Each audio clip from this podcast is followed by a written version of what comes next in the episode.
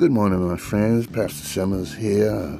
Today, coming to you from the thought out of Galatians 6 and 9, which tell us don't be weary in well doing, uh, but you will reap a harvest if you don't faint. Uh, what Paul is talking about here this morning, I believe, uh, as I grasp from this scripture, strength being exhausted uh, by toiling, uh, worn out in respect to your strength.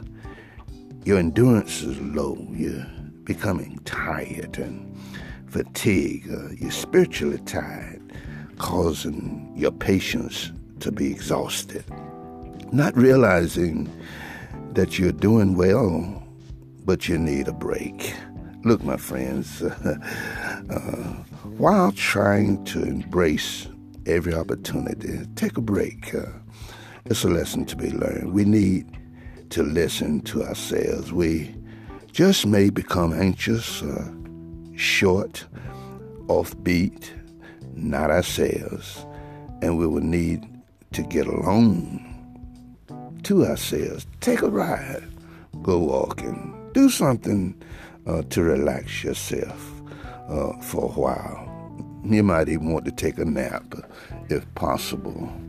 Look, growing weary may arise at times just from opposition to your good, what you're trying to do uh, is part of nature. Uh, becomes a hindrance to the process, to what you're trying to achieve. Sometimes uh, I'm reminded of the parable or the writing in 1 Corinthians, third chapter, sixth verse. It says, um, which uh, which talks about I have planted, someone else watered, but God gives the increase. There's a lesson to learn here, my friends. See, when it's a group process, it's like a seasonal product.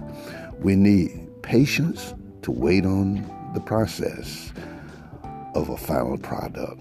Don't get weary and you're doing good. It, it, it's, it's a timely lesson. Let the process take its course. Chill out. Sometimes take a break. Don't get weary, my friends.